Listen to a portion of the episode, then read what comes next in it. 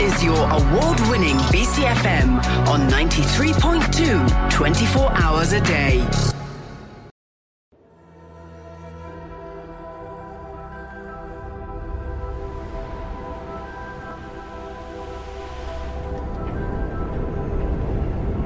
Our landscape is being devastated.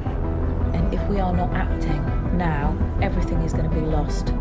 A new coal mine in the 21st century is absolutely insane. We're talking about stopping climate change, and at the same time, we're giving in to corporate greed. There's no time to wait for political decisions. To build a tree house is directly protecting a tree from being cut.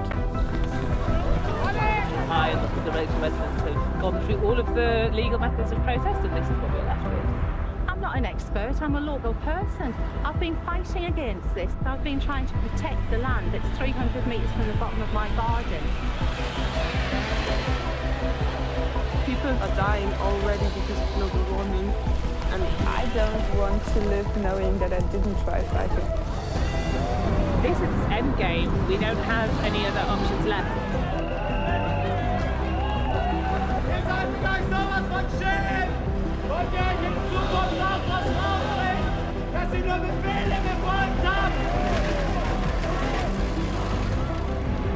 We've done absolutely everything that we can, and just nobody wants to listen. It's just about money.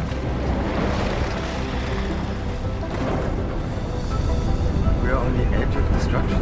What are you gonna do if they just don't stop, if they don't listen to you?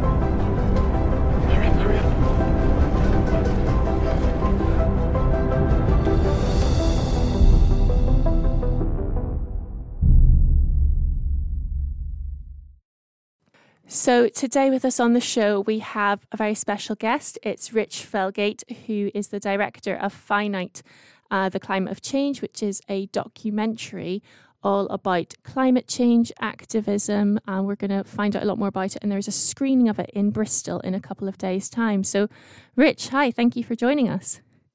Thank you for having me. Lovely. Um, so yeah, so Rich is calling um, in from London, I believe, but is going to be in Bristol on Thursday, the uh, 9th of March for a screening of this new documentary and a Q&A afterwards. Is that right, Rich? That's right. Yeah, the film has uh, just come out in cinemas across the UK, and I'm doing um, a screening and Q and A tour around the country, and looking forward to bringing it to Bristol. Amazing. And it's at 6.15. It's at the Patagonia store and it's a free screening. Is that the clothing, the outdoor, outdoor clothing store? So the, the screening is organised in cooperation with Patagonia. Um, you know, they, they like to put on film nights and uh, events to kind of you know engage the, the community and their, their clientele in these environmental issues. That's amazing. Okay, and so um, and so it's actually happening at the store. Is that right as well? Um, I think it's in Central Bristol on Park Street.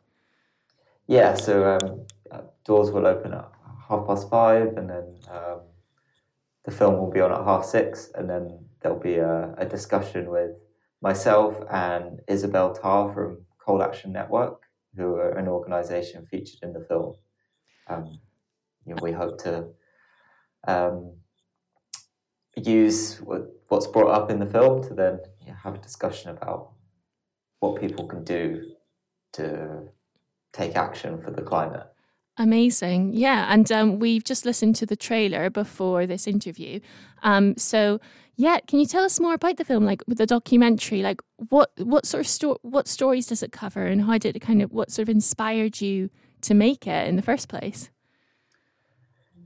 In a nutshell, the the film's about what ordinary people do to make change when all of the um, kind of regular channels of challenging power and standing up for communities don't work when what what we often call the, the proper channels are exhausted. So it follows people taking matters into their own hands and taking direct action um, to stop the destruction of ecosystems by open cast coal mining. And so, Uh, where is it? Is it so? It's from what I could see of the trailer. Some of it's in Germany and So some of it's in Germany and some of it's in England. Is that right? It's yeah, that, that's right. It's it's about the this kind of unlikely alliance between these two communities.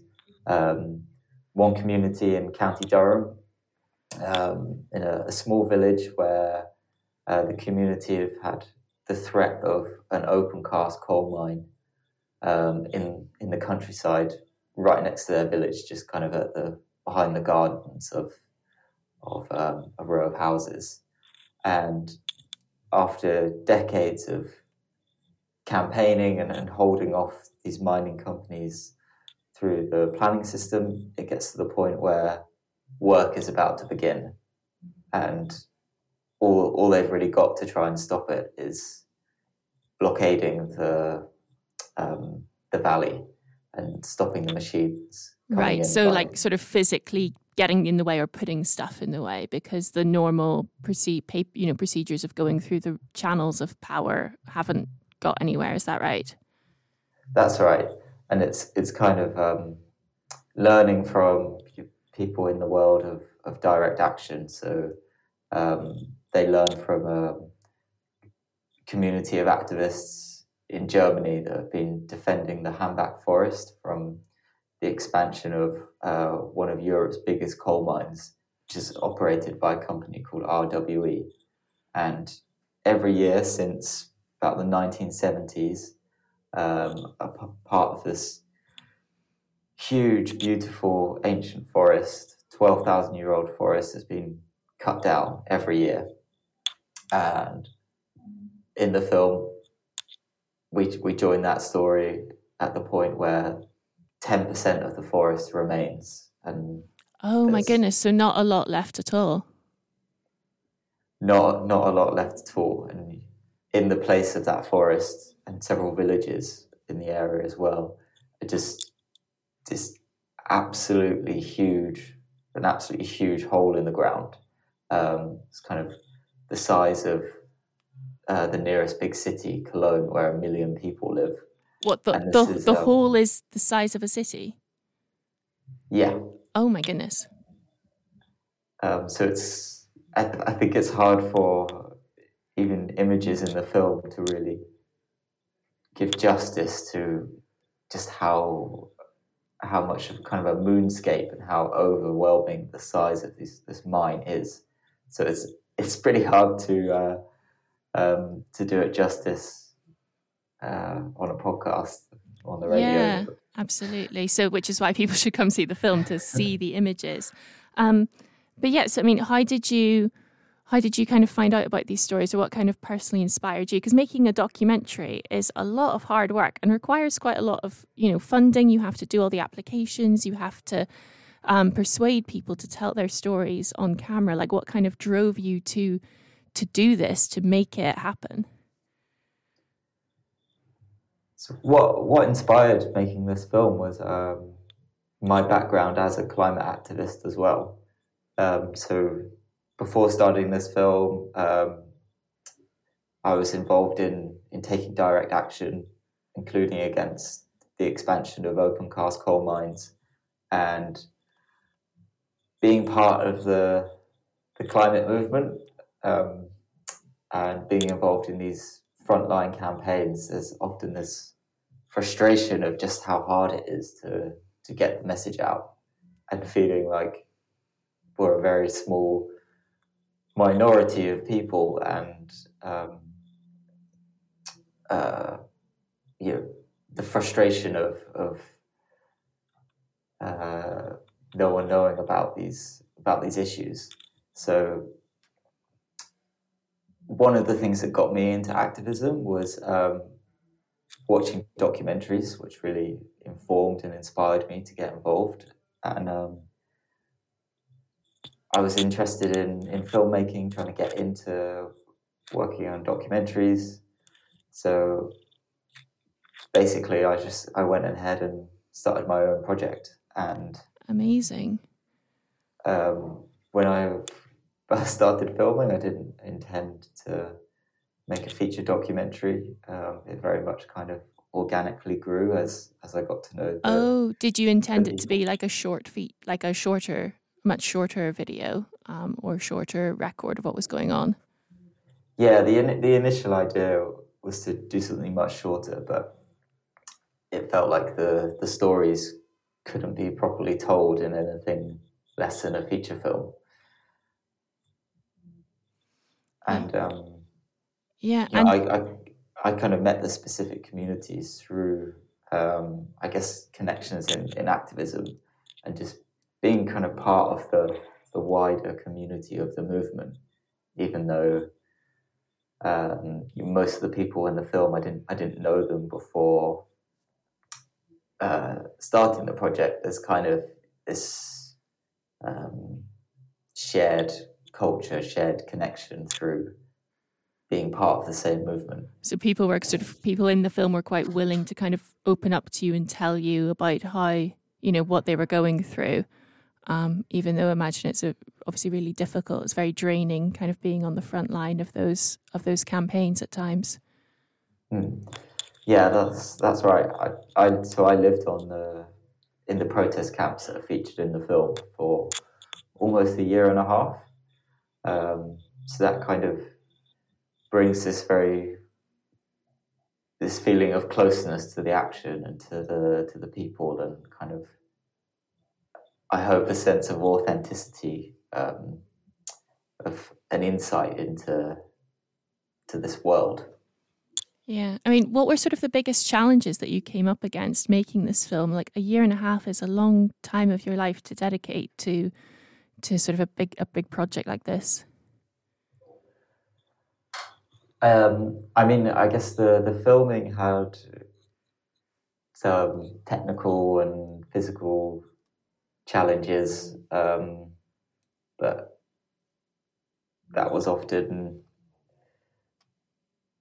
a lot of that was quite exciting, and um, you also the difficulties that are kind of I showed in the film about how um, kind of the the traumas and tragedies that come from from these frontline conflicts, especially with uh, with the police intervening. Were um, were there people featured in the film who you know end up, I guess, getting arrested or getting um, taken away by the police, or? Um, I don't. I don't. I guess I don't want to give too many spoilers, but of course, um, you know, unfortunately, there's probably no no shortage of imagery of people getting getting carried away by the police for for standing up. Yeah, I suppose it, it must be quite when you when you're living and working alongside in the protest camps for months and months and then you see people you've become really good friends with sort of I guess I mean I think what I get the impression from the trailer is this makes it so human you know? We see all these art news headlines and articles about climate activists and climate protesters and maybe people who haven't been on those frontline campaigns maybe don't kind of realize how emotionally and physically draining it is putting your putting yourself out there to to do this. Yeah, exactly. I, I, I think the the film is my my attempt to show to show what it's really like to be a, a frontline activist. Um, you know, go back to the the challenges. Um, I guess yeah, the filming was one thing, but actually completing the film and, and getting it out there that was a huge hurdle. I often, I often say that the filming was was the easy part. Um, oh, but act, actually, like getting it finished and sort of published or released, getting it getting it out there to the wider world was the harder bit. Yeah, kind of. Um, you know, it's it's one thing to collect loads of footage, but it's another thing to actually turn it into something. So um, yeah, it took kind of several years to to get all the editing done. Um, big challenge to raise money to be able to work with an editor and all, all the kind of the, build the whole team that you need to really um, to make a, a film like this a reality. Definitely. Well, we are going to play some music and then we're going to come back and talk to Rich a bit more about sort of how the responses to the film have been so far and sort of what's next. So don't go anywhere. We'll be back with you in just a moment. So, yes, we are back now with Rich Felgate, who is the director of Finite, The Climate of Change, which is a documentary being screened um, across the country. And there's a screening in Bristol on Thursday evening. So, Rich was just telling us sort of about the background to the film and what it covers and sort of what he hopes people see from it and learn from it. Um, but yeah, I just wanted to ask Rich about sort of the reception you've been getting because you're saying you've been going around the country doing these Q and A's. Um, sort of like what? How have people responded when you when they've seen it or when you've had the Q and A's with them? Generally, I think one of one of the most common feelings from the audience is is shock. It, it's quite a um, it's quite an intense film. I think there's probably an assumption with climate films that um, normally we're gonna we're gonna hear a lot of quite intense information, um, maybe that's slightly slightly abstract, um, very scary sounding, but not that emotionally tangible. Oh, so it's like that. That normally the climate it, it, feels like such a big, distant problem. It doesn't feel doesn't sort of hit emotionally hard because it's kind of hard to wrap your head around almost. Yeah, exactly. I think um, Finite has a bit of a change of tune because it's it's very raw and emotional and intense. Really about the the frontline conflict and showing you know ordinary people standing up against the police, but being you know brutalized by the police and um, relentlessly trying and trying and trying to stand up against the the system that enforces environmental destruction, whether it's your people um, pursuing uh, objecting to planning permission or trying to use laws for um, endangered species or putting their bodies on the line. It's very much this kind of relentless journey. Um, so I think it's it's quite it's quite an emotional film. I think it yeah, it definitely does hit people in kind of quite a uh, quite an overwhelming way. But I think just you know, the situation is overwhelming to be to be true to it. Yeah, I mean, sort of, how do you? Because you've sort of had to film this you've been filming this for years and editing it, and now you're going around doing a tour. Like, how do you kind of manage prevent burnout in yourself? Because sort of eco anxiety and sort of stress about the climate crisis is something that I'm sure a lot of people listening can identify with. How, if this is kind of something you're you're doing so much around, how do you kind of keep going and look after yourself? It, I, yeah, it's definitely exhausting. This this kind of work, whether it's um, living in protest camps, or what's to be honest, what's more exhausting is the um, the process now of trying to get the film out there. Um, and I think generally, I kind of try to keep in my mind that I'm always going to be thinking about the, the situation we're in, about about the climate crisis. So that that anxiety, that despair is only it's only greater when you're kind of not doing anything about it and maybe feeling a bit isolated and alone by just sitting with those with those thoughts whilst trying to carry on with life kind of as business as usual where wider society you, you go outside and you wouldn't believe that we're in a we're in such an emergency. Yeah, and I suppose yeah. So doing something, even being with other people who sort of recognize similarly how dire the situation is, can be kind of reass- almost reassuring, or sort of at least in a way you sort of know that you're not alone and there's other people going through this. And you said about like getting the film out there, but I was looking at the website and I mean it's it looks like it's received quite a few awards already and sort of been accepted to quite a few film festivals. Is that right? Yeah, that's right. It's so before playing in cinemas. It's been touring film festivals for about six months. Yeah, and that's um, and how's how's the reaction kind of been at the film festivals? It it's, it's been really good. Um, I guess critically, it's it's it's won some awards, and it's kind of been a process of um, because the film was made as about as independently as you can get, and this is this is my first film, so it's kind of oh my god out and it's or nowhere. your first film, uh, but it's won awards. That's that's brilliant. Like you should be really proud of yourself for that.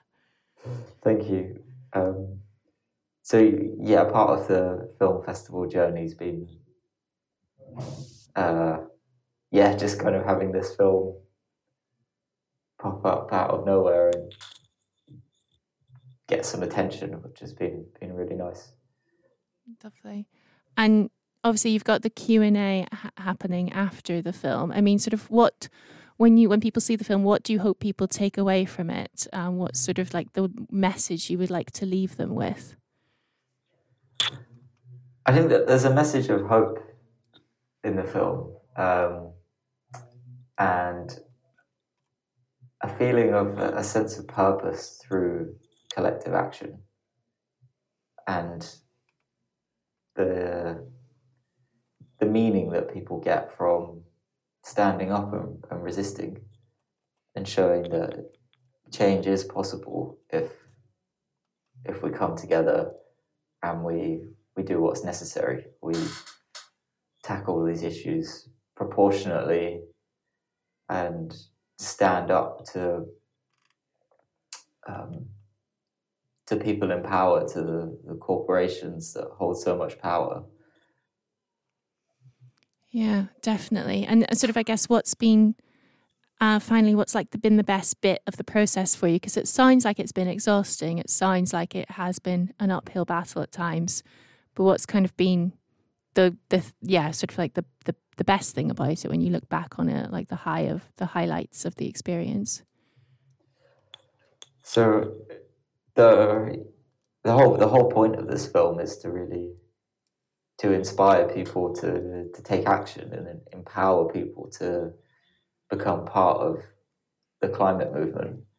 So every time someone sees the film and says that was inspiring or um, that they feel empowered to take action, then that's that means the world. That's what it's all about.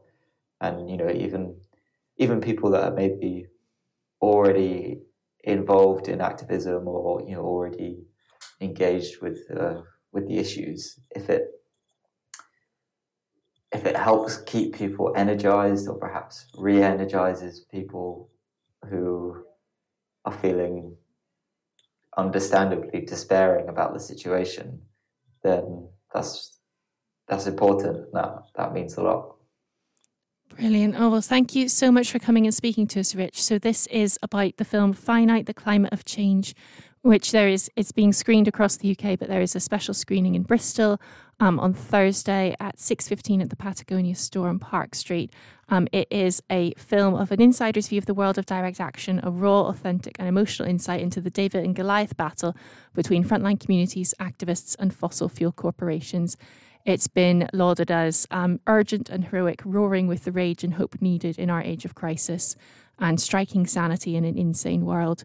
So, if maybe you are an activist who's been on some of these frontline battles, and you, um, you know, this story might resonate with you, or if it's, you know, maybe you want to find out a bit more about what it, what it's like, why these activists do what they do, or what it's like to be on the front line, then do consider going along. Um, Rich, thank you so much for coming along and talking to us. I think we're out of time, but is there anything else you wanted to say before we go? Uh, I think that says it all. Yeah, please check out the film and, and support and join activists that are standing up and making the difference. Yeah, and thank you, thank you for making this film. It's, it looks really important, and you know, it's it's received a lot of critical acclaim. it's clearly very well made. Um, people can find out more at the website finite-film.com. And yeah, good luck with the Q and A, Rich, and maybe see you on Thursday. Uh, thanks for coming. Thanks for having me. And yes, that was Rich Felgate, um, the director of Finite, The Climate of Change, a powerful documentary about the uh, climate crisis and activists taking on big fuel corporations. And apologies for a couple technical issues in amidst the mix of that. We're still learning the ropes here um, with the show. But yeah, it is 10 to noon. Um, so we just have time to talk a little bit about our culture corner this week before uh, we let you go to the news. Um, so this week we wanted to cover a book. Um, obviously, I mean, this whole show show's kind of been a culture corner in terms of talking about a film, but we wanted to briefly talk about a book called The Case for the Green New Deal by Ann Pettifor. And this is a book that was published back in 2019. Um, and it, Ann Pettifor is an economist. Uh, brilliant economist who was, I think, one of the few people to predict the property uh, crash, the um, economic crash in 2008. She sort of saw that coming. She was one of the few people to see this coming. And she has written a book called The Case for the Green New Deal, and it is all about how to change the economy to protect the environment. Um, it's a great book. It's very readable. Um, it talks about the idea of a Green New Deal, which is something she came up with years ago. Um, and the description of the book is to protect the future of life on Earth, we need to do more than just reimagine the economy, we have to change everything. One of the seminal thinkers of the programme that helped ignite the US Green New Deal campaigns, this is something that uh, AOC and other politicians in the US have been talking about. Um, and Ann Pettifor was one of the people who came up with it, and she explains how we can afford what we can do and what we need to do before it is too late. Um, this book, The Case for the Green New Deal, argues that economic change is wholly possible. It's based on the understanding that the finance, the economy, and the ecosystem are all tightly bound together. The Green New Deal demands total decarbonisation and a commitment to an economy based on fairness and social justice. It proposes a radical new understanding of the international monetary system. Ann Pettifor offers a roadmap for financial reform both nationally and globally, taking the, mon- taking the economy back from the 1%. This book is a radical, urgent manifesto that we must act on now and it's um yeah it's a really interesting really educational book and it did it isn't just for economists i find it very readable i find it um, it's not that big it's quite a slim book but it sort of covers the basics and covers this presents this radical change for how to change the economy um, it makes it very very doable so that is almost everything for today. Um, thank you so much for coming with us. Thank you for listening. Uh, thank you for Rich for the interview. Um, please do join us next week where we are going to be talking with uh, Neil Simpson from Bank Green. So we've just been talking about the economy and how uh, we need to change it. And Bank Green is a website that allows you to see how green your bank is. You know, are they greenwashing? Are they investing in fossil fuels? Um, bank Green can help you find out if that's the case and sort of and look to switch banks um, to sort of move your money from uh, to a greener bank so that your money is not being invested in fossil fuels. So we'll be finding all about that with Neil next week. And thank you. Next up on BCFM is Lunchtime with Tristan B after the news, so keep it locked to BCFM for more tunes and chat. But that is all from me, Shona Gemfrey, for now. Uh, so please take care. Um, yeah, look after yourselves because um, things are difficult out there. And we were, you know, so the stuff we were talking about with with uh, Rich, you know, it is it can be quite emotional, it can be quite overwhelming. So please, you know, look after yourselves. If you're one of those activists out on the front lines, um, you know, blockading. Thank you so much. Thank you for doing what you're doing. Thank you. You know, we won't always win, but if we don't fight, we will always lose. So we have to keep fighting every battle. So thank you for that. And yeah, we will see you next week for more chat.